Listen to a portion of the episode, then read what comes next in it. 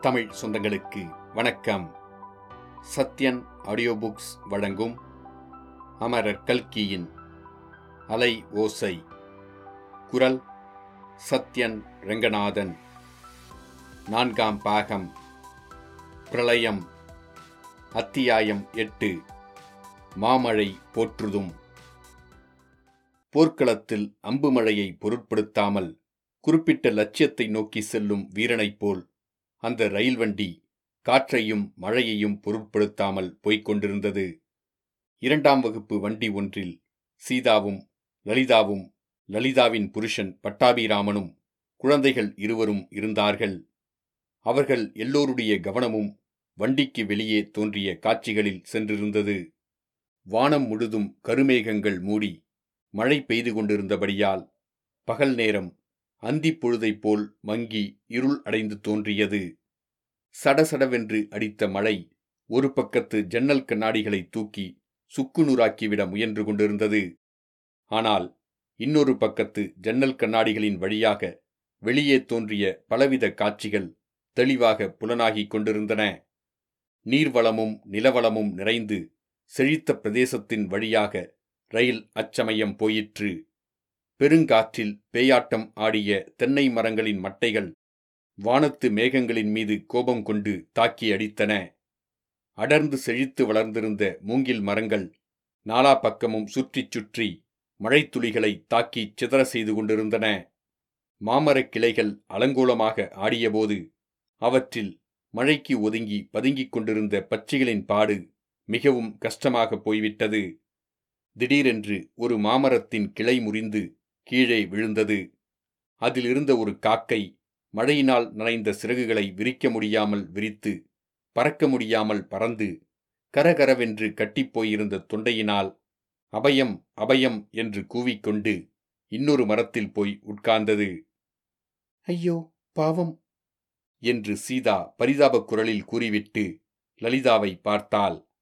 லலிதா குழந்தை பாலுவிடம் ஏதோ பேசிக் கொண்டிருந்தபடியால் பட்டாபிராமனுடைய முகத்தை நோக்கினாள் பட்டாபிராமன் அச்சமயம் சீதாவை கவனித்துக் கொண்டிருந்தான். மழையில் நனைந்த காக்கைக்கு அவள் இறக்கப்பட்டதை குறிப்பாக கவனித்துக் கொண்டிருந்தான். அந்த காக்கையின் பாடு கஷ்டந்தான் என்று சொன்னான். நான் பிறந்த வேளையில் அந்த காக்கையும் பிறந்திருக்க வேண்டும் என்றாள் சீதா. லலிதா திரும்பி பார்த்து எந்த காக்கை? எதை பற்றி பேசுகிறீர்கள்?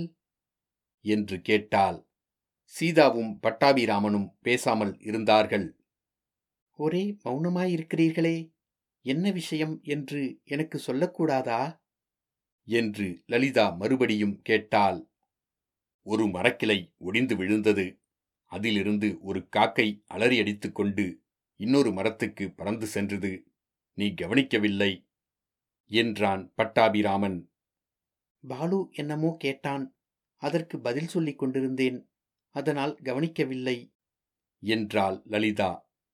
அதைத்தான் நானும் சொன்னேன் என்றான் பட்டாபிராமன். குழந்தையைக் காட்டிலும் எனக்கு காக்கை ஒசத்தி இல்லை என்று சொன்னாள் லலிதா. குழந்தையைக் காட்டிலும் காக்கை வசத்தி என்று யார் சொன்னது? என்றான் பட்டாபிராமன். ரயில் போய்க்கொண்டே இருந்தது. ஒரு ஊருக்கு பக்கத்தில் வயல்கள் சூழ்ந்திருக்க பொட்டைத் திடலில் ஒரு சிதை எரிந்து கொண்டிருந்தது. சிதையின் தீ மழையில் நனைந்து அணைந்து போய்விடாதபடி சிலர் அதன் மேல் அவசர அவசரமாக கீற்றுப்பந்தல் போட்டுக் கொண்டிருந்தார்கள். அதோ பார் அம்மா நெருப்புக்கு மேலே பந்தல் போட்டுக் கொண்டிருக்கிறார்கள். எதற்காக அம்மா? என்று பட்டு கேட்டாள்.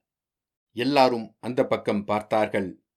சிதை எரிவதைக் கண்டதும் மாமாவையும் இந்த மாதிரிதானே சிதையில் வைத்து கொளுத்திவிட்டு வந்தோம்? என்று சீதா சொல்லிவிட்டு விம்மி அழத் தொடங்கினாள். லலிதாவின் கண்ணிலும் கண்ணீர் துளிர்த்தது. ஆனால் அவள் அழவில்லை. அப்பா செத்துப்போனது கூட எனக்கு அவ்வளவு பெரிதாக இல்லை. நீ துக்கப்படுவதை பார்த்தால்தான் அதிக வருத்தமாயிருக்கிறது என்று லலிதா கூறினாள். மாமா செத்துப்போனதற்காக யாரும் வருத்தப்பட வேண்டிய அவசியமே இல்லை. அவர் மிக மேலான கதிக்கு போயிருப்பார். மோச்சங்களுக்குள்ளே மிக உயர்ந்த மோச்சத்துக்கு அவர் நிச்சயம் போயிருப்பார் என்றான் பட்டாபிராமன். சீதா விம்மலை நிறுத்தி கண்களையும் துரைத்து கொண்டு அது வாஸ்தவந்தான். சூர்யாவைப் போன்ற ஒரு பிள்ளையை பெற்றதற்கே அவர் எவ்வளவோ மேன்மையான கதிக்கு போயிருக்க வேண்டும் என்றாள் சந்தேகமில்லை. பத்து நாளைக்குள் சூர்யா குடியானவர்களை எவ்வளவு சரிக்கட்டிக் கொண்டு விட்டான்? என்று பட்டாபிராமன் சொன்னான். அப்பா செத்துப்போன அன்றைக்கே குடிப்படைகள் எல்லாம் கூட்டமாய் வந்து கதறி அழுதுவிட்டார்களே என்றாள் லலிதா. ரயில் போய்க்கொண்டே இருந்தது. எங்கே பார்த்தாலும் தண்ணீர் மயமாக காணப்பட்டது. இது என்ன? ஒரே ஜலப்பிரளயமாக வல்லவா இருக்கிறது? ராஜம்பேட்டையை காட்டிலும் இங்கே மழை அதிகம் போலிருக்கிறதே என்றான் பட்டாபிராமன். நாம் ரயில் ஏறி கிளம்பிய பிறகு அங்கேயும் மழை கொட்டியிருக்கலாம் என்றாள் சீதா. மழை இல்லை மழை இல்லை என்று சொல்லிக் கொண்டிருந்தார்கள். இப்போது அடைத்து வைத்துக் கொண்டு கொட்டுகிறது என்றாள் லலிதா.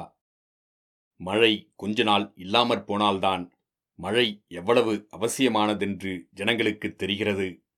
வேதகாலத்து ரிஷிகள் சூரியனை எப்படி தோத்திரம் செய்தார்களோ அப்படியே வருணனையும் பிரார்த்தனை செய்தார்கள். சிலப்பதிகாரம் என்ற தமிழ் காவியத்தில் சூரியனையும் சந்திரனையும் போற்றிவிட்டு மாமழை போற்றுதும் மாமழை போற்றுதும் என்று அழகாக பாடியிருக்கிறது என்று பட்டாபிராமன் தன்னுடைய புலமையை தெரியப்படுத்திக் கொண்டான்.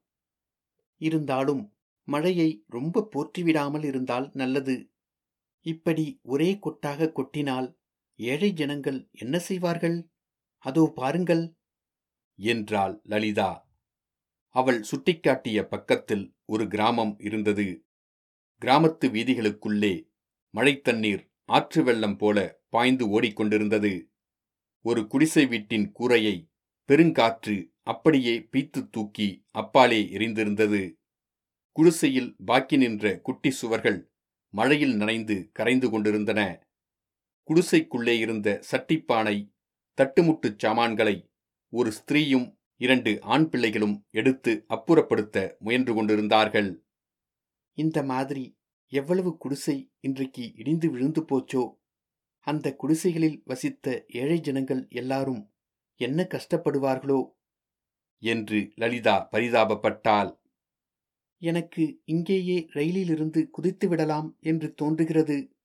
ஓடிப்போய் வீடு வாசல் இழந்த அந்த ஏழை ஜனங்களுக்கு ஒத்தாசை செய்ய வேண்டும் என்று ஆசையாயிருக்கிறது.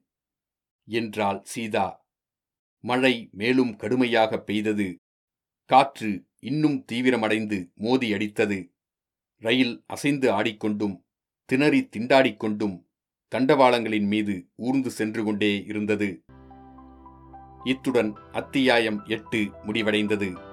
மீண்டும் அத்தியாயம் ஒன்பதில் சந்திப்போம்.